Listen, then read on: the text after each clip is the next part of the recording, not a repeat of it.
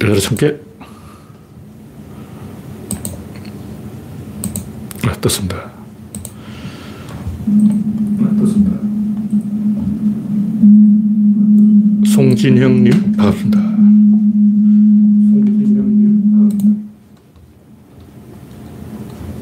송진형, 송진영 네, 두 분이군요. 서현님, 어서오세요. 현재 구독자는 2670명 그대로입니다. 오늘은 4월 18일 월요일입니다. 4.19 의거가 어제군요. 네. 박신타마니님, 박명희님, 박미희님, 어서오세요.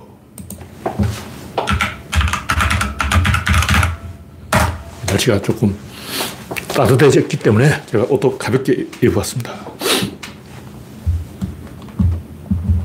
오늘도 적적거리는 삽질이 풍성했죠. 김진태가 또 생쇼하고 강원도 도지사로 나온다고 개꼴값을 떨고 사과한다 그러고 어휴 장난하는 것도 아니고 국민을 초딩으로 보는 거예요. 한번 그쪽으로 올인을 했으면 목을 매야지 무슨 개소리야. 참. 네, 김병수님 어서 오세요. 이 나라에 선비가 없는 거예요. 부끄러운 줄 몰라. 무슨 사과야. 주대 없이. 구조는 원래 사과 안 해요. 뭐 사과할 수도 있는데, 그냥 이제, 아, 마음 상했냐, 그런 위로하는 거고, 본질에서 사과 안 해. 이거 아니면 저건데, 이것이든 저것이든 의미가 있는 거예요. 진보든 보수든 역할이 있는 거라고. 뭐 보수는 보수 역할 하고, 진보는 진보 역할 하고, 자기 역할 하는 건데, 어, 무슨 사과야. 다 필요한 거지. 들면 91명 이쪽으로 가면 한 명은 이쪽으로 가야 돼요. 유태인의 법에는 만장일치가 없어. 남들이 다 이쪽으로 가면 자기 어? 이쪽에 아무도 없네. 그럼 내가 이쪽으로 가야 되는 거예요. 그럼 무슨 사과야.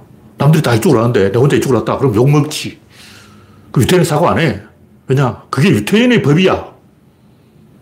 유태인은 남들이 다 왼쪽으로 가면 자기 혼자 오른쪽으로 가는 거 그게 법이기 때문에 사과 안 해요. 한 놈은 그런, 그런 말을 해야 된다고. 아무리 정당한 일도 오버하는 일이 있고 그렇기 때문에 누군가는 역할을 하고 총대를 메고 질려야 되는 거죠. 거기에 대해서 무슨 사과야. 물론 이제 그냥 이 일상적으로는 뭐 사소한 거 가지고는 뭐 예의를 안 지켰다거나 이런 거 사과해야죠. 그러나 정치적인 결단을 가지고 사과한다는 것은 말도 안 되는 개소리예요. 목숨을 걸어야지. 잘, 자기가 잘못했다면 죽어야지. 무슨 사과야. 네, 라일락님, 맨군님, 우상재님, 정감장님, 반갑습니다. 여러분의 구독과 좋아요는 제게 큰 힘이 됩니다. 현재 33명이 시청 중입니다. 네, 첫 번째 곡지는 특권 본색 정호영. 뭐, 해먹을 거 다 해먹었는데, 이렇게 알뜰하게 찾아먹는 사람도 드물죠. 문제가 뭐 정호영이 해먹고 싶어서 해먹은 게 문제가 아니고, 국민을 우습게 보고, 그렇게 처먹었으면 됐지. 또 정치를 하겠다고 기어 나오는 게 뭐냐 이거지. 와. 조국은 이 검찰 개혁을 하겠다고 장관이 되겠다고 한 거예요. 그 정호영이 이 양반은 뭐야, 이거. 처먹었으니까 더 처먹겠다, 이거 아니야. 봉건 신분제 관습이 문제인 거예요. 우리나라는 계급이 있어, 계급이. 옛날 그 미국이 흑인들 노예 해방을 했는데 그 해방된 노예들이 자유다 하고 이제 라이베리아를 건국했어. 나라 이름부터 이제 liberty, 자유, 자유국을 만든 거예요. 그 거기서 뭘 했냐? 노예제도를 했어. 자기들이 미국에서 배운 게 노예제도야. 라이베리아 가서 제일 먼저 한 게 뭐냐면 노예사냥. 국민을 노예로 만드는 거예요. 왜냐면 그걸밖에 할 줄 아는 게 없어. 보고 들은 게 노예제도니까. 똑같아요. 한국 애들도 양반 상놈 그 차별하던 습관에서 못 벗어난 거예요. 왜 사법고시를 폐지해야 되냐. 이게 조선시대 과거제도이기 때문에 폐지해야 되는 거예요. 상투를 깎을 때 부작용이 있더라도 과거제도를 폐지해야 되는 거예요. 왜냐, 이 계급이 생기는 거예요. 하던 가락이 있어가지고 수천 년 동안 하던 짓이기 때문에 적폐가 누적돼가지고 사람들이 자기가 쓰고 있다는 걸 몰라. 조선시대 당상관, 당하관 이 차별 아니야. 검찰은 당상관이고 경찰은 당하관이고 그 검사들이 이렇게 막강한 권력을 가진 것은 일제 고등계 형사들이 경찰인데 그 국민들이 고등계 형사들한테 학을 떼가지고 순사들을 못 믿겠다. 경찰을 못 믿겠다 해서 순사들을 권력을 경찰이 가져간 거예요. 아니, 검찰이 가져간 거지. 그때 일시적으로 임시로 검사가 수, 수사권을 가져갔는데 아직 안 내놓고 있어. 그런 게 있어. 적폐, 적폐. 한의사가 이 의사라고 대접을 받게 된 것도 6.25 때 사람이 너무 많이 죽어가지고 사방에 환자가 넘치니까 의사가 너무 부족해서 임시 조치로 한의사도 너희들도 의사 해라 했는데 아직까지 하고 있어. 이 기득권 아니야. 6.25 언제 끝나냐고. 6.25 끝났어. 아직 전쟁 중이냐고. 6.25가 끝났는데 왜 한의사는 아직도 의사 명함 달고 있어. 이게 뭔가 잘못된 거예요. 일제 고등계 행사가 설치된 때가 언젠데. 77년 전이라고, 77년. 77년 흘렀는데 아직도 검사들이 그러고 있으면 되냐고. 이제 정상화 해야지. 근데 원래 한 번 기득권 주면 이게 안, 안 돼. 이 뿌리 뽑는 게 어려운 게 아니야. 조선시대 흥부 세력도 그거 만만치 않아요. 조광조가 계획하려다가 바보 돼버렸는데, 원래 그거 쉽지 않은 거야. 조광조는 그냥 임금한테 이 말만 잘하면 될 줄 알았지. 그건 안 되는 거예요. 훈구 공신들을 척결한다 그러니까 무사 70명이 들고 일어나서 임금을 죽이려고 그래. 그럼 고려시대 무, 신정권으로 돌아가 버린 거예요. 그럼 중종도 조광조를 총애했지만 이러다가 또 어, 이자겸의 난, 최충헌의 난, 경대성의 난, 정중부의 난 다 일어난다고. 좆됐다 이래가지고 없었던 일을 한 거예요. 중종이 계획을 싫어해서 뒤집어 엎은 게 아니고 내가 살고 가야 되니까 자기 목에 칼이 들어오는데 어쩔 거냐고. 노무현 목에 칼이 들어왔잖아. 중종이 계획을 하니까 목에 칼이 들어왔어요. 그래서 조광조가 죽었어. 노무현이 계획을 하니까 목에 칼이 들어왔어. 근데 이번엔 노무현이 죽었어. 조선시대는 신하가 죽었는데 지금은 임금이 죽는다. 문재인도 계획을 하려 니까 이렇게 되는 거고 칼이 들어오는 거예요. 항상 그래왔어요. 중국 드라마도 그렇더라고. 며칠 전에 제가 성룡 영화를 보려고 성룡을 딱 검색하니까 우성룡이 나오는 거예요. 우성룡이라는 청백리가 있는데 그게 똑같아. 만주족 공신들, 어, 그 특권. 문제는 위세를 부리는 거예요. 감히 나를 누가 건드려. 감히 누가 검사를 건드려. 이런 식이야. 조국은 요만한 거 틀어서 자, 어, 먼지가 안 나오면 먼지가 나올 때까지 털고 딸 일기장까지 뒤지고 지들은 죄가 100가지가 되어도 뻔뻔스를 감히 나를 이러고 있는 거예요. 근데 문제는 국민들이 그런가 보다 하고 조국은 요만큼 나와도 죽여야 되고 윤석열은 이만큼 나와도 모른 척 하고 여사래 여사 줄리 여사 듣도 보도 못한 그런 게 있어 양심 있는 언론이라면 줄리 범죄자라고 불러야지 무슨 여사, 여사야 양심 있냐고 와 문재인 부인한테는 김정숙 씨 이러다가 이제 줄리한테는 여사 그러고. 부끄러운 줄 알아야지. 이게 언론이냐고. 인간이 아니에요. 우리는 인간이 아닌 것들을 인간 대접해 줄 이유가 없어. 결국 정호영이 주장하는 건 국민은 개새끼다. 민주당은 요만큼만 잘못을 털고 국힘은 아무리 잘못해도 어, 구신구신하고 조선시대부터 해왔던 짓이야. 양반이 앞에서 오면 왠지 막 기가 죽어서 옆길로, 딴 길로 가요. 양반 상놈, 이거 제도가 철폐됐다고. 신분 제도가 철폐됐는데도 양반이 오면 다 피해갔어. 왜 그러냐. 상놈이 양반 앞에 고개 빳빳이 들고 가면 잡아다가 몽둥이를 패요. 어쩔 거냐고. 상놈들은 다 세력이 있어서 연결이 되 있는데, 아니, 양반들은 다 연결이 되 있는데, 상놈은 혼자야. 누구의 도움을 받을 수가 없어. 그러니까 사또한테 가서 재판을 붙이면 양반이 이기는 거예요. 무조건 양반이 이겨. 양반하고 상남하고 어? 재판하면 무조건 양반이 이긴다고. 왜 그러냐. 사또가 상놈한테 유리하게 판결하면 양반들이 상소문을 써요. 근데 상놈들은 상소문을 쓸 줄 모르잖아. 한문 안에 쓰지. 영남에서 유림 1만 명이 상소문을 올렸습니다 하면 임금도 벌벌 뜬다고. 임금도 지지율에 엄청 신경을 쓰기 때문에 양반들이 상소문 올리는 걸 겁을 먹어요. 그래서 사또들은 양반한테 잘 보여야 돼. 잘 안 보이면 이렇게 된다고. 그러니까 그렇게 하면 이제 양반들이 상로 묘지를 뺏어가요. 묘터 딱 보고, 아, 여기 풍수로 좋은 묘자리네 하고. 조선시대 후기에 소송이 대부분 묘자리 소송이. 이제 생산력이 앵꼬되니까 다그 조상 음덕을 바라고 몇 자리만 신경 쓰는 거예요.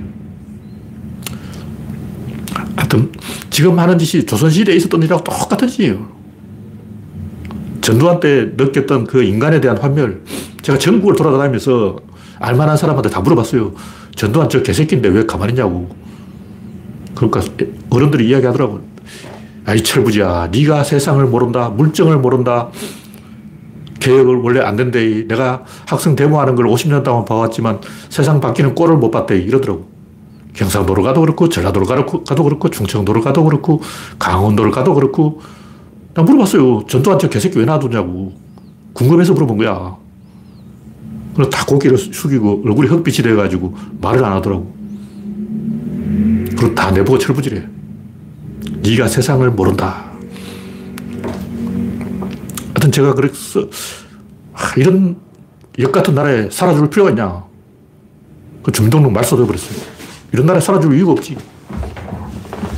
그때는 지금이랑 똑같아, 똑같아. 요즘은 뭐, 다 대학 나오고 그래서 수준이 높아진 게 아니고 똑같아. 그럼 조금 변한 건 뭐냐? 그때는 밀물이 들어간 거예요.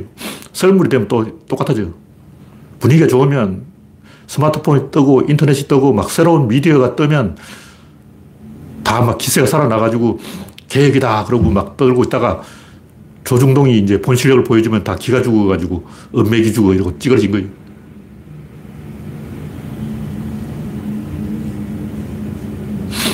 하여튼 뭐 미국에도 검사들이 수사한다 이런 개소리가 있는데 실제로는 수사 안 해요. 뉴스에 다 나왔지만 검사 70명이 있는데 수사관 4명밖에 없고 그 수사관들도 하는 게 뭐냐면 경찰에 협조하는 거예요. 경찰이 법을 잘 모르니까 법률 자문을 해주고 있다고. 그러니까 범죄자 쪽에는 변호사가 붙고 변호사가 법을 다 알지. 그러니까 범죄자가 더 똑똑해. 경찰은 멍청하다고. 경찰이 아는 게 뭐냐고. 범죄자 잡으러 다녀야지. 뭐 언제 법 공부하겠냐고. 그러니까 경찰하는 검사가 붙고 범죄자한테는 변호사가 붙고 이렇게 균형을 맞추는 거예요. 경찰하고 범죄자하고 싸우는 거라고. 이쪽 저쪽에 한, 한 명씩 붙는 거야. 그게 미국식 제도라고. 그러니까 변호사는 조언만 해주고 검사도 경찰에 조언만 해주는 거예요. 법이 이러니까 이렇게 써라. 근데 경찰이 법을 잘 모르니까 범죄가 안 되는 걸 다 기소하려고 그런다고. 그러니까 범죄자 범죄를 저지르는 거 한계인데, 이거 범죄하고 아무 상관없는 이걸, 이걸, 이걸 자꾸 나열해놓고 이게 범죄라고 자꾸 우기고 재판장이 보면 기도 안 차지. 그 범죄자, 범죄와 범죄 아닌 것은 다른데 경찰이 그걸 잘 구분을 못 해요. 범죄 비슷한 건 다 범죄라 그런다고. 확실하게 범죄가 되는 걸 딱 찍어 와야 되는 거예요. 그걸 도와주는 사람이 검사라는 거지. 수사는 경찰이 하는 거고, 경찰이 수사해온 것 중에 서류를 딱 검토해보고, 아, 이게 범죄다 하고 딱 찍어주는 게 검사 역할이라는 거죠.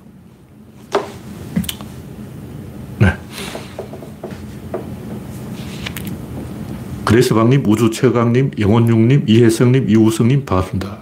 현재 65명이 시청 중입니다. 화면에 이상이 있으면 말씀해 주시기 바랍니다. 네, 별 이상이 없는 것 같습니다. 다음 곡지는 검언 개혁으로 민주 완성. 이번 뭐 민주당이 추구하는 게 검수완박이 당장 된다는 보장도 없고 또 시간 끌다가 윤석열이 아웃시켜볼지 모르고 거부권 행사할지 모르고 문재인 임기 안에 5월 9일 안에 이게 통과된다는 보장이 없어요. 그게 중요한 게 아니야. 원래 이렇게 하는 거예요. 노무현 대통령이 뭐 연정을 제안하는데 그 된다고 한 게 아니야. 그렇게 한번 해봐야 되는 거예요. 안 되더라도 해봐야 된다고. 검찰 개혁이 되느냐 안 되느냐 이게 중요한 게 아니고 우리가 부단히 그걸 시도했다는 걸 증거를 만들어야 돼. 하여튼 검사 한 명 한 명이 다 독립적인 수사기관이라 했는데 지금 우리나라는 검찰총장이 붕당을 만들어서 다 장악하고 있다고.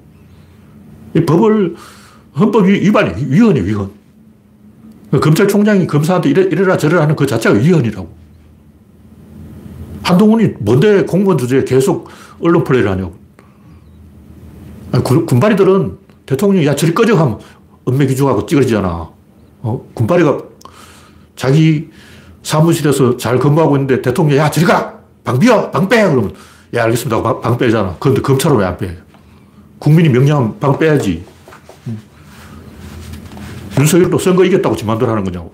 우리도 선거 이겼으니까 우리 마음대로 하는 거지. 금수완박은 윤석열 작품이에요.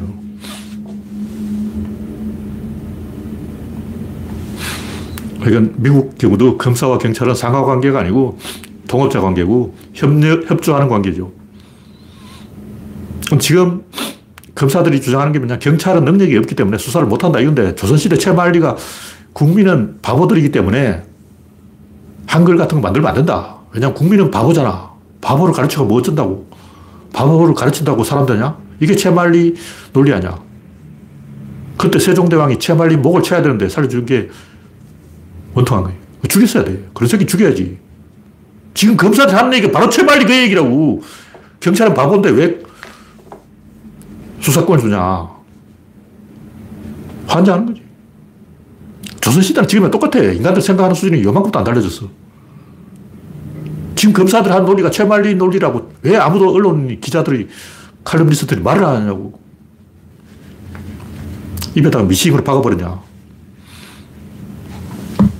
검은 개혁을 해야 돼요. 우리나라는 특히 이게 문제가 되는 게, 이 대륙이라면 주변에 이웃 나라가 많이 있으면 주로 상호작용을 해서 해결이 되는데, 구조론으로 보면 어떤 닫힌 공간, 변방, 구석, 이런 이 섬, 이런 동네는 계획이 안 돼요. 원래 안 돼. 기득권이 이겨. 계획해도 그게 어, 시골 터세 이거 다 알잖아요. 귀농 사이트 가보라고. 굉장히 많은 도시 사람들이 시골에 갔는데 시골 사람들이 지금 마음대로 막 개판 치는 거 못 당하겠다. 다시 서울로 돌아온다고.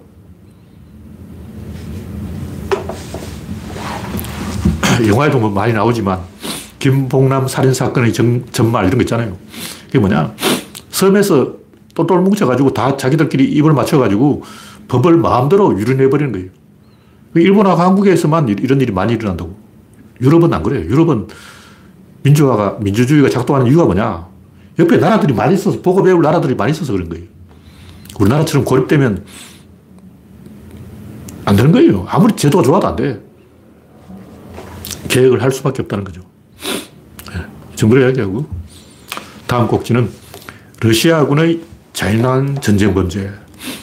제가 좀 지적하고 싶은 것은 러시아군이 잔인하지만 국군은 안 잔인하냐. 보도연맹 학살 사건. 그뿐만 아니라 월남전에서의 국군의 만행, 광주 항쟁 때의 국군의 만행. 인간 다 똑같은 거예요. 인간 원래 잔인한 동물이에요. 침팬지도 굉장히 잔인해. 침팬지 무리가 원숭이를 사냥해서 찢어 죽여요. 뜯어먹기도 해. 그냥 막 찢어버리는 거. 팔 힘이 엄청 세요, 침팬지가.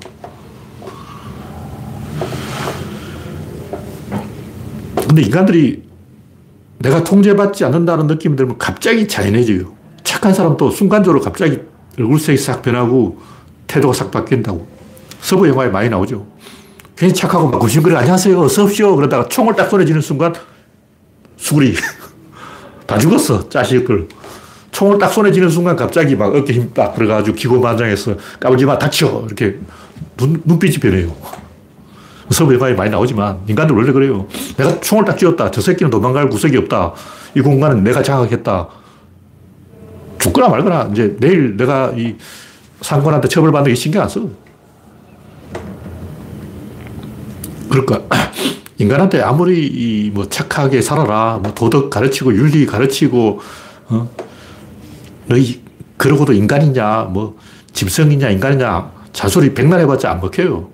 아무리 많이 배운 사람도 도덕군자라도 순식간에 동물이 되어버립니다. 짐승이 되어버려요. 1초 만에 변해버려요.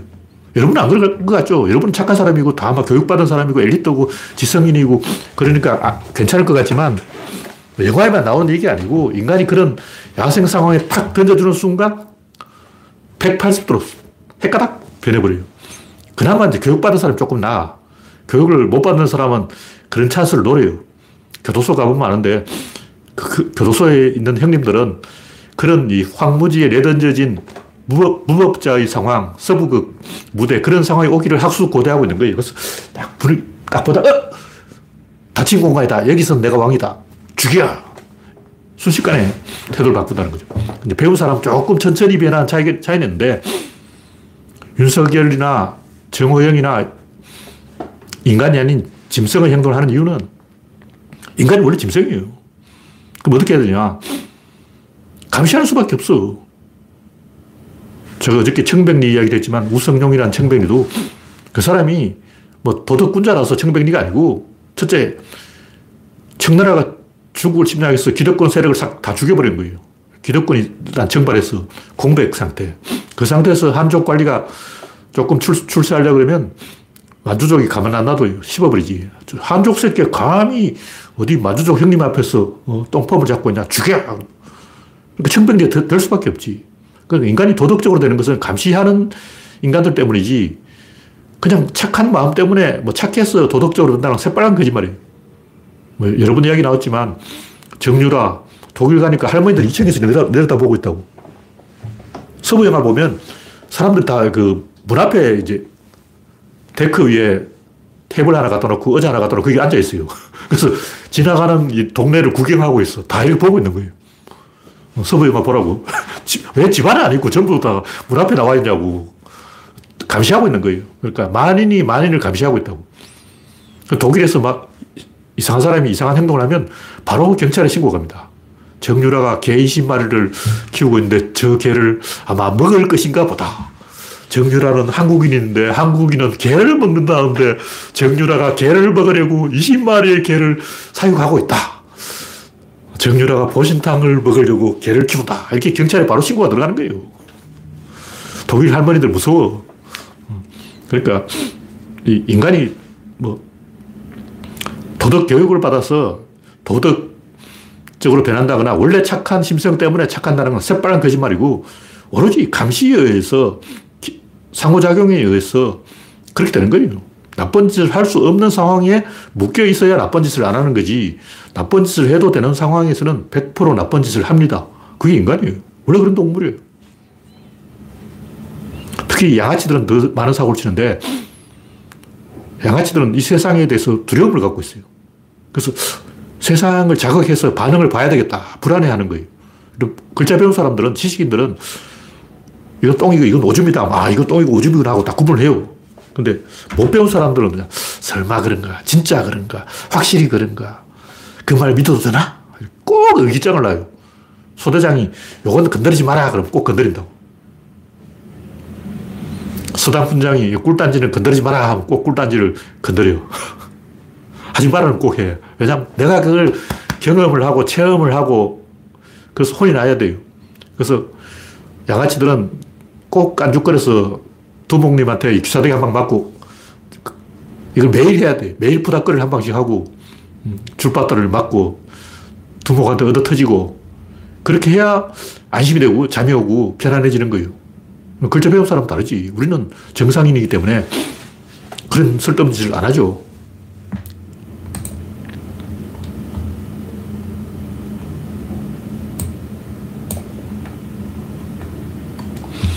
하여튼 뭐 계획에 무리가 있어도 계획은 해야 된다. 그런 얘기고 인간은 이 특히 못 배운 사람들은 자기를 막아서는 물리적으로 막아서는 어떤 한계가 보일 때까지 폭주를 합니다. 물리적으로 막아야 돼. 그냥 말로 설득해서는 안 되고 독일이 전쟁을 언제 멈출까? 전쟁 능력 자체를 파괴해야 멈추는 거예요. 말로 설득해서 너희들 이제 졌잖아. 안 멈춰. 일본도 100% 패전이 확정돼도 멈추지 않아요. 남북전쟁, 미국 남북전쟁에서 남부가 졌다는 것은 전쟁 처음 시작 땡 할 때부터 알았어요. 북부하고 남부의 전력 차는 거의 10대 1이기 때문에 무조건 남부가 지게 돼 있어. 전문가들은 남부는 오리를 했고 북부는 그냥 한쪽 팔만 가지고 싸웠다. 만약 북부가 오리를 했다면 훨씬 더 쉽게 이겼을 것이다. 뭐 이런 얘기도 있는데 남부가 아무리 그 궁지에 몰려도 항복을 안 해요. 그래서 그 당시 남부에 전쟁터에 나갈 수 있는 모든 젊은이들 다 나가서 다 죽었다고. 인구가 사라져야, 인구가 멸종해야 이 전쟁 끝나는 거예요.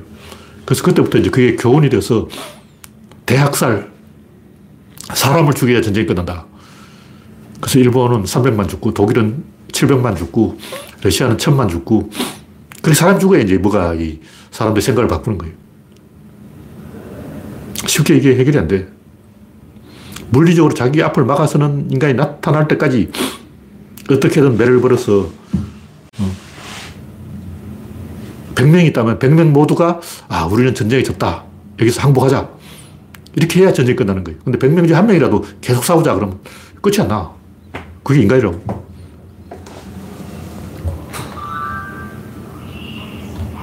인간은 물리적으로 막아야 해결이 된다. 뭐 그런 얘기예요. 네. 다음 꼭지는 푸틴을 키운 것은 구하리 르펜이다. 네, 이우성님이 말씀하신데 미군들을 미국인 미군들을 만나서 많이 배웠어요. 군 행정을 보니까 철저히 견제와 균형으로 사무를 합니다. 한국인은 이해가 안 될 정도로 철저하게 역할을 존중하고 권한이 한 명에게 있지 못하도록 합니다. 근데 한국인들은 다 형님, 동생, 선배, 후배 이래가지고 그게 안 돼요. 하다 보면 귀찮아가지고, 야, 니가 다 해. 역할 분담, 뭐, 권한 분산, 이게 하나 해도 못해. 훈련이 안 돼 있어요. 그러다 보니까 결국 저절로 양반, 상놈, 서열이 생겨버리는 거예요. 푸틴을 키운 것은 구하리 저편이다.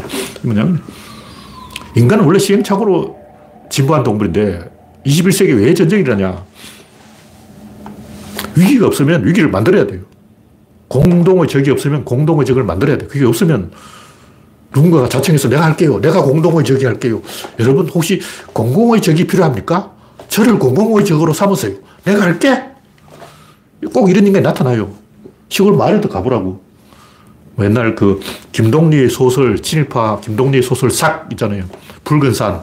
그기도 보면 삭이라는 인간이 나쁜 짓을 하고 다녀요. 온갖 못된 짓을 다 하고 다니는데 옛날 시골 마을에는 꼭 이 마을의 대표 꼴통은 나야! 이 마을의 미친 년은 나야! 내가 이 마을을 주름잡는 미친년이야. 꼭 이런 사람이 있어요. 한 명씩 꼭 있어. 내가 이 마을의 공공의 적이야. 이 마을 사람 모두 나를 미워하지. 자부심을 느끼는 거예요. 근데 이게 인간의 본능이에요. 교육을 안 받으면 100% 무의식적으로 이 동네는 왜 꼴통이 없지? 내가 꼴통을 해야 되겠네? 내가 이 마을에서 제일 꼴통 짓을 해야 되겠어. 무의식적으로 점점 그걸 느껴요. 호르몬이 나오는 거야. 호르몬이 나오기 때문에 그걸 고통이 되어버려요. 윤석열이 저렇게 된 것도, 어, 나밖에 없네. 내가 총대를 매야 되겠어. 질러버려요. 무의식적으로 그렇게 된 거예요. 도박장에 가면, 정성 카지노에 가면 돈을 앵고 된다는 걸 알지만 호르몬이 나오는 거야. 왜 거기다가 전 재산을 꼬라박아서 바보 되냐고. 호르몬 때문이지. 트럼프 왜 저러냐? 호르몬 때문에. 김일성 왜 저래? 호르몬 때문에. 차베스 왜 저래? 호르몬 때문에. 호르몬이 그렇게 하라고 시키는 거예요. 헷갈하게 해버린다고. 인류의 공동의 적이 없기 때문에 누군가는 인류의 공동의 적이 돼야 되고 무의식적으로 본능적으로 아, 전 세계 200개 나라가 있는데 누가 꼴통을 하냐. 김일성, 뭐, 쟤는 쳐주도 안 해. 차베스 저 구석에, 어휴, 누가 인정하겠냐고. 푸틴 형님, 아, 형님이면 뭐 되겠네. 그래서 형님이 중심을 잡아줘야지. 형님이, 어, 나사 빠진 아니한 어, 지구인 70억, 80억 정신 차리게 해줘야지 약점을 잡아버린 거예요. 범죄자가 이런 생기는 이유는 범죄자가 없으면 인간들이 다 밤길을 태연하게 걸어가고 그 꼴을 못 보겠다. 어떻게 밤 12시에 처, 젊은 처자가 태연하게 대로를 막 활보하듯이 걸어갈 수가 있냐. 이런, 이런, 이런 말도 안 되는 천인공날 만행이냐. 이렇게 생각하는 거예요. 본능이라고. 동물적 본능이야. 사회는 원래 늑대도 있고, 호랭이도 있고, 곰도 있고, 도둑놈도 있고, 강도도 있어야 되고, 아무도 없잖아. 왜 강도가 없지? 그럼 내가 강도할게. 내가 연쇄살인범 할게. 다른 나라에 다 있는 연쇄살인범이 왜 대한민국에 없지? 내가 할게. 이렇게 되는 거예요. 그 호르몬 때문이죠. 그래서 브렉시트 영국, 트럼프 개판, 르펜의 바로 독일의 안보 무임승차, 이기주의, 일본 아베의 개판, 서방이 분열된 거예요. 왜 분열됐을까? 무의식적으로 본능적으로 그걸 느낀 거야. 누군가는 지금 꼴통이 한 명 생겨야 되는데 왜 아무도 꼴통 짓을 안 할까? 내가 할게, 트럼프. 내가 할게, 르펜. 아무도 꼴통을 안 하면 내가 꼴통이 되겠습니다. 영국 존선 총리. 다 그러고 있다고. 그러다 푸틴이, 야, 비켜, 비켜, 비켜. 너희들이 무슨 꼴통이냐. 진정한 꼴통은 나야. 푸틴을 능가할 꼴통이 어딨어. 이렇게 어, 대가리 팍 내밀고 이 동네의 미친놈은 나야! 하고 이제 기세를 올린 거예요. 그러니까 이 현상이 단순히 뭐 푸틴의 개인을 비판하고 젤렌스키를 비판하고 뭐 이럴 상황이 아니고 인간들은 원래 이런 동물이다. 인류의 수준이 이거밖에 안 된다. 인간은 가만 놔두면 나태해지고 게을러지고 안이해지고 나사빠지고 결국 각계격파되고 개판된다.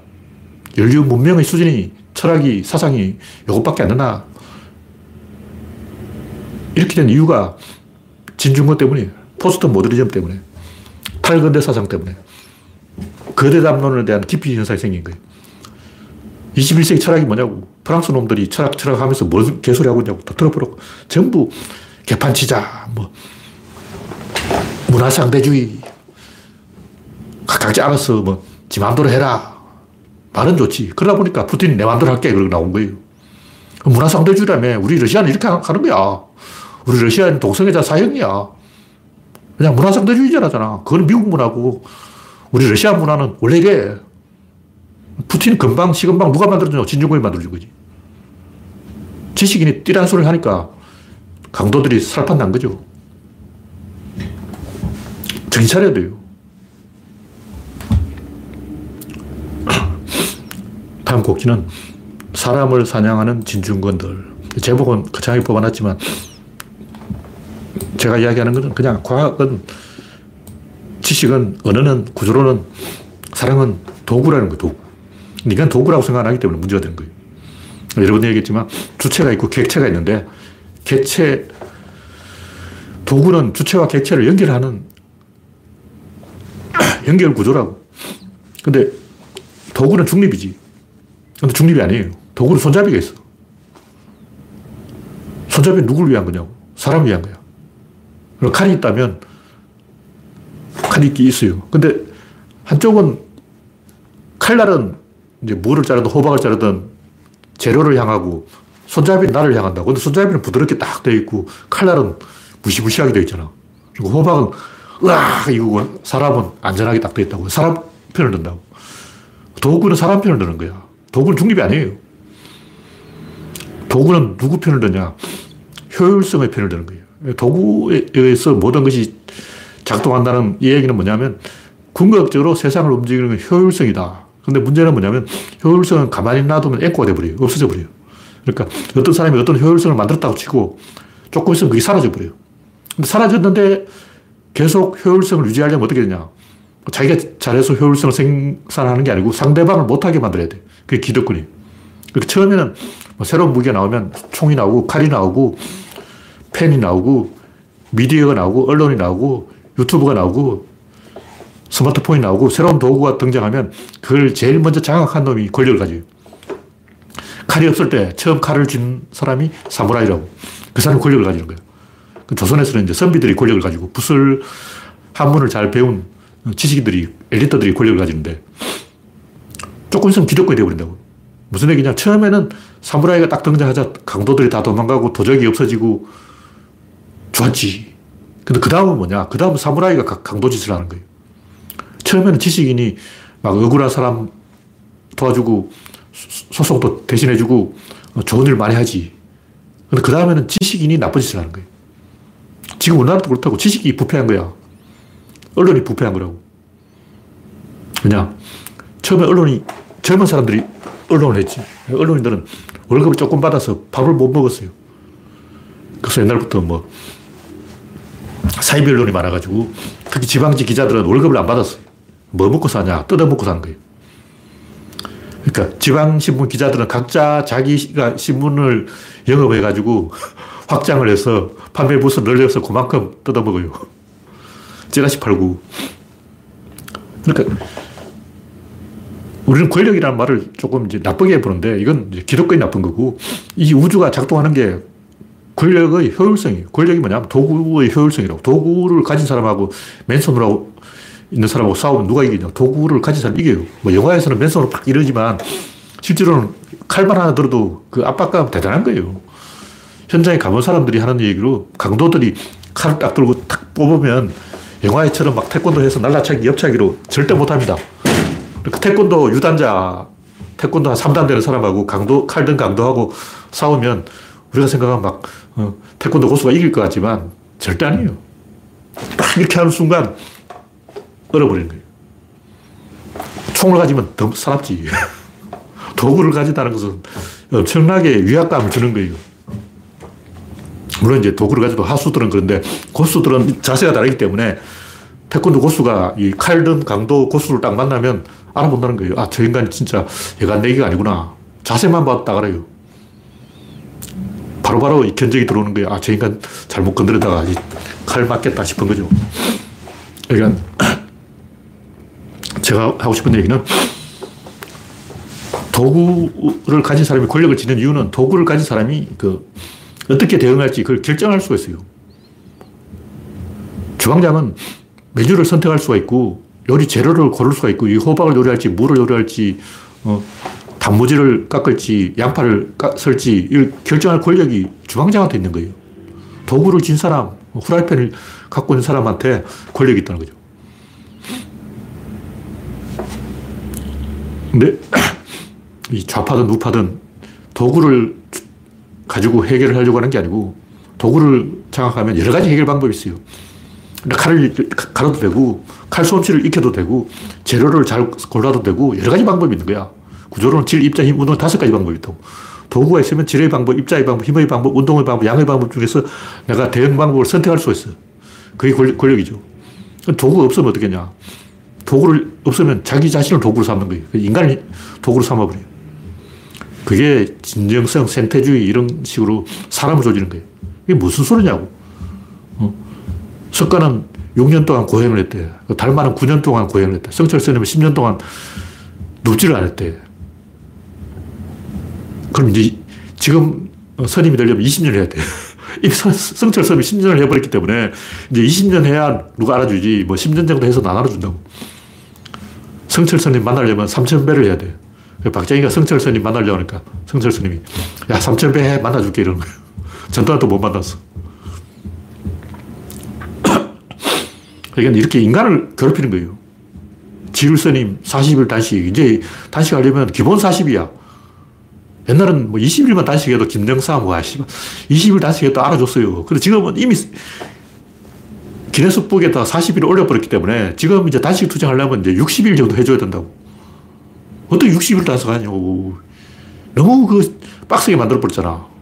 근데 지율스님한테 전화해가지고 한 30일 정도 끊어줘야 뒤에 올 사람 좀 생각해가지고 어, 지울스님 말고 다섯 시갈 사람 늘려 있는데 혼자서 신기록 세워버리면 어쩌라고. 이 골치 아픈 거야. 이제 100일 단식, 뭐 200일 단식. 와, 좋다는 거야, 이제. 그 도구로 보면 항상 대응 방법이 있어요. 길이 험하면 차를 SUV로 바꾸면 되고, 운전 실력이 딸리면 테슬라를 사면 돼. 테슬라를 타면 운전 실력이 딸려 차가 알아서 가잖아. 다 방법이 있다고. 근데 도구가 없으면 보수는 주로 남 탓을 해요. 이게 다 조선족 때문이다. 이게 다 게이들 때문이다. 이게 다 누구 때문이다. 진보는 자기를 탓해. 성찰이 부족했다. 자기 편을 죽이는 거예요. 진중권. 근데 진보든 보수든 결국 사람을 죽이는 거예요. 도구를 죽여야지. 도구를 숫도를 전다 가려야지. 어. 칼이 안 들면 망치로 칼을 때려야지. 왜 도구를 안 때리고 시스템을 안 건드리고 사람을 괴롭히냐고. 지금은 검찰 개혁, 언론 개혁, 전부 이 도구의 문제예요. 우리나라가 지정학적으로 좀 도구가 안 좋아. 우리나라 옆에, 우리나라가 만약 어, 유럽 대륙 한 귀퉁이에 있다. 우리나라가 독일하고 프랑스 사이에 있다. 그러면 이 정도로 고생 안 한다고. 우리나라 고생하는 이유가 뭐냐면 너무 구석에 처박혀 있어서 그런 거야. 특히 중국 옆에 있으면 항상 피를 보게 돼 있어요.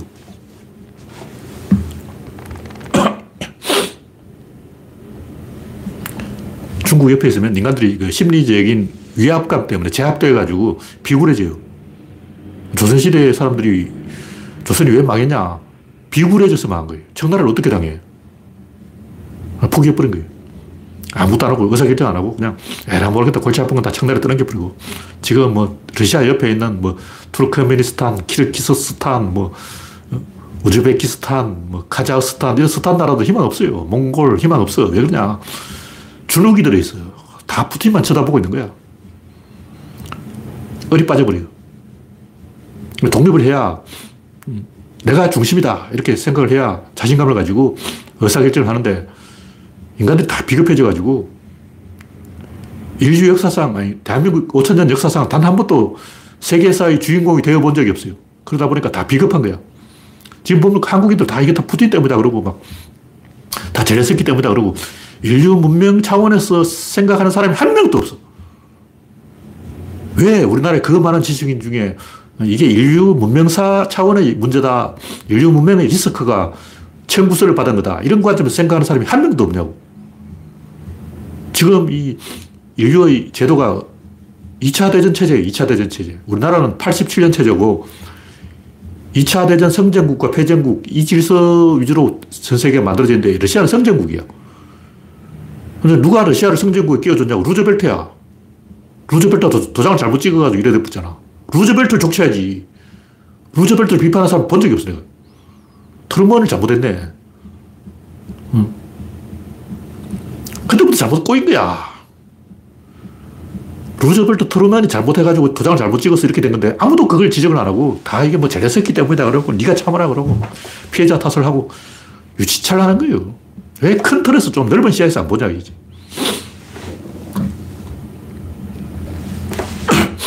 하여튼 이 도구주의, 구조론에서 말하는 도구주의라는 것은 구조론은 구조주의고 뭐냐면 이론과 실천이 있는데 이론과 실기가 있잖아요. 공부를 해도 자동차의 그 필기 시험이 있고 실기 시험이 있는데 필기는 구조론이고 실기는 도구주의, 도구주의. 뭐 같은 거지만 도구주의라는 것은 조금 더 인간이 도구를 장악해야 된다는 좀 적극적으로 보는 개념이고 구조론은 그냥 구조론이에요. 그냥 객관적으로 수학으로 보는 거예요. 그러니까 구조론이 수학이라면 도구주의는 물리학이에요. 조금 더 응용한 거라는 거죠. 그러니까 좌파들 흔히 자본을 어떤 본질이라고 생각하거든. 도구라, 도구라고 생각 안 하고 본질이라고 생각하는 거예요. 자본은 본질에서 썩었다 이렇게 생각하는 거예요. 자본주의를 막 비판한다고. 근데 그 이야기 딱 들어보면 결국 돈은 더럽다. 조선시대 양반들이 돈을 젓가락으로 찝어주는 거예요. 돈은 더러운 것이기 때문에 돌고 도는 거. 이 돈은 백정도 만진 거고 상놈도 만진 거고 백정이 만졌다면 백정이 돈을 딱 만지는 순간 부정탄 거야. 어, 이미 이제 지옥 가는 거야. 옷깃만 서쳐도 인연이라고 하잖아. 백정이 동전을 살짝 스치기만 해도 이 동전은 오염되었고, 이 동전을 손대는 순간 지옥을, 어, 지옥을, 천국을 안 가고, 극락을 안 가고 지옥을 간다고. 그러니까 조선시대 유림들이 불교를 안 믿지만 그것도 불교 영향이 있잖아. 그래서 돈은 돌고 도는 건데 이 돈은 백정도 만진 돈이요, 상놈도 만진 돈이요, 문둥이도 만진 돈이요, 내가 이 돈을 만지는 순간 오염된다. 이런 썩어 빠진 생각으로 자본주의를 비판하고 있다고. 좌파 지식인들이. 조선시대 선비들이 돈을 젓가락으로 찝어주는 그 논리나 지금 지식인들이 뭐 신자유주의 어쩌고 하면서 자본주의를 비판하는 논리가 똑같아. 그냥 더럽다, 냄새난다, 구리다, 악취가 난다, 기분 나쁘다, 불쾌하다. 일단 감정적인 운동이라고. 냉정하게 과학적으로 진실을 이야기하지. 뭔 더럽다, 혐오 논리. 이거 다 우파들이 하는 거 아니야. 우파들의 차별 논리, 혐오 논리, 정오 논리 이걸 가지고 자본을 혐오하고 자본을 정하고 자본 미야 싫어. 나돈 싫어. 웃기고 자 빠졌어 진짜. 자동차를 싫어하면 안 되고 자동차 운전 기술을 배워야 되는 거예요. 자동차가 사람한테 맞춰야 되는 게 아니고 사람이 자동차를 이겨야지. 기수가 말을 이겨야지. 말이 기수한테 그런 말도 있죠. 당나귀. 당나귀는 기수한테 잘 맞춰줘. 당나귀 타기는 쉽지. 근데 어, 그런 말 타고 전쟁에 나갈 수 있냐고. 하여튼 인간 탓을 하고 인간을 고문하는 사람들은 좌파든 우파든 똑같아요. 좌파들은 주로 노력 타령으로 인간을 괴롭히고 우파들은 성찰 타령으로 인간을 괴롭히는데 사람을 괴롭히는 놈들이 나쁜 놈들이다. 뭐 그런 얘기예요. 마지막으로 시간 조금 안 남았는데 구조주의와 도구주의. 뭐 아까 얘기했듯이 도구주의는 이 조금 구조론을 응용한 실천이다는 거죠. 뭐냐면, 객관적인 지식과 그 인류 문명 차원의 실천은 조금 다른 거다. 구조는 그냥 객관적인 구조고, 진보도 아니고 보수도 아닌데, 도구는 손잡이겠어요. 사람 편이에요. 그러니까, 구조론은 진보 편도 아니고 보수 편도 아닌데, 구조론을 응용한 도구주의 관점에서 보면 구조론은 진보 편이에요. 도구주의하고 구조론이 좀 다르다. 무슨 얘기냐면 구조론은 상호작용인데 상호작용 하다 보면 밸런스의 원리에서 다시 원위치 돼버려요. 예를 들면 어떤 고을에 청백리가 나서 그 고을을 발전시킨다 해봤자 인구가 늘어서 도라미 타불이 되어버려요. 일본은 세금을 70% 뜯어가요. 일단 덕후와 막부가 50% 뜯어가고 그 나머지 50 중에서 다시 봉건영주가 50% 뜯어간다고. 청나라는 지정관제를 해서 지연과 정을 통합해서 세금을 팍팍 깎아줬어요. 청나라 세금 깎아주니까 어떠냐? 거지가 됐어. 일본은 세금을 팍팍 뜯으니까 어떠냐? 부자가 됐어. 세금을 팍팍 때리는 일본, 세금을 팍팍 깎아준 청나라. 왜 결과가 똑같았냐고. 뭐 달라져야 될 거냐. 우리가 생각하기는 세금을 많이 뜯어서 백성들이 살기 힘들다. 세금을 깎아주면 돈을 번다. 감세 전략. 청나라가 하는 건 이제 국힘당이 주장하는 감세 정책. 일본이 하는 것은 민주당이 하는 정세 정책. 그 일본의 정세 정책과 청나라의 감세 정책 어느 쪽이 옳으냐? 역사적으로 보면 둘 다 장단점이 있어요. 청나라도 감세 정책을 해서 경제 번영을 했어요. 18세기 이때 전 세계의 부의 절반을 청나라가 갖고 있어. 청나라가 감세를 하니까 경제 성장을 했다고. 다시 말해서 국힘당이 감세 정책, 이거 옳은 정책이야. 근데 민주당의 정세 정책은 틀린 거냐? 아니에요. 일본도 정세를 통해서 발전한 거야. 정세냐 감세냐 이게 중요한 게 아니고 조금 더 어, 깊이 봐야 돼요. 단기적으로는 감세가 옳은 거예요. 장기적으로는 정세를 해야 돼요. 설명하자면 복잡한데, 하여튼 제가 하는 얘기는 가만 놔두면 원위치 된다. 이런 얘기예요. 뭐냐면, 도구는 효율을 생산하고 효율의 권력을 만드는데, 그 권력은 상대방의 맞대응에 서 가만 놔두면 사라져버려요. 무슨 얘기냐면, 이, 왜 이 힘 있는 사람들은 힘이 있을까? 왜 돈 있는 사람은 돈이 있을까? 그게 더 효율적이기 때문에 그런 거예요. 여기 1억 원이 있다고 치자. 그 1억 원을 마을 사람들에게 100가구에 100만 원씩 나눠주면 어떻게 되냐. 다 보드카를 사서 마시는 거예요. 러시아 사람들. 그럼 우리 다 거지가 돼. 다시 말해서 1억 원을 줬어. 그럼 그 1억 원이 좀 사라져. 왜냐면 다 술을 퍼먹기 때문에. 그 돈을 가지고 다 정성 카지노를 가기 때문에. 근데 그 1억 원을 부자가 다 독점하고 있으면 어떻게 되냐. 마을이 발전을 하는 거예요. 근데 그건, 요건 일본 모델이에요. 1, 1억 원을 돈을 주민들에게 나누어 줬더니 과연 좋더라. 소주성, 소득주도 성장. 요, 요건 청나라 효과고, 그 반대로 낙수 효과, 요거는 일본 효과인데, 이 역사적으로 다 검증된 거예요. 그러니까 소득, 소득주도 성장도 효과가 있고, 낙수 효과도 효과가 있는데, 낙수 효과는 일본 도쿠가 막부에서 검증된 거고, 소득주도 성장 효과는 청나라에 의해서 검증된 게 다 일장일단 있어요. 근데 여기에 문제가 뭐냐면 시간이 지나면 원위치 된다는 거예요. 왜냐하면 인구가 도로 늘어버리기 때문에 어떤 것은 효율성에 의해서 세상이 작동하는데 그 효율이라는 것은 일시적인 거지 계속 안 가는 거예요. 잠시 효율이야. 신차가 나오면 잠시 효율성이 생겨요. 그럼 내가 신차를 한 대 뽑았다. 차가 밟으면 잘 가네. 이게 효율이 아니에요. 사람들이 우르르 본다고, 그랜저 타네? 야, 너 그랜저 뽑았냐? 야, 너 벤츠 뽑았냐? 쳐다본다고 그 질서가 생기는 거예요. 그럼 뭔가 의사결정이 잘 돼. 그때까지 말 안 듣던 동생들도 갑자기 형님하고 심부름만 시키세요. 제가 알아서 모시겠습니다 하고 갑자기 고분고분해져. 뭐가, 어, 부수적인 효과 있다고. 그러니까 내가 그랜저를 뽑아서 그, 그랜저가 차가 잘 가서 효과 있는 게 아니고 그래봤자 기름만 많이 먹고 그런지보다 티코가 낫지. 어, 연비 절약. 근데 그런지를 뽑으면 사람들이 우리를 보고 말을 잘 듣고 충성을 하기 때문에 그 효과가 있다는 거죠. 그게 효율성인 거예요. 그게 권력의 낙수 효과라고. 근데 그게 오래 안 가. 이게 딱 3개월 간다고. 3개월만 가면 어제까지 형님하고 뭐 이러던 동생이 갑자기 말 안 듣고 막 삐져가지고 막, 어, 입이 이만큼 튀어나와 있고 말안 들어. 딱 3개월 가는 거야.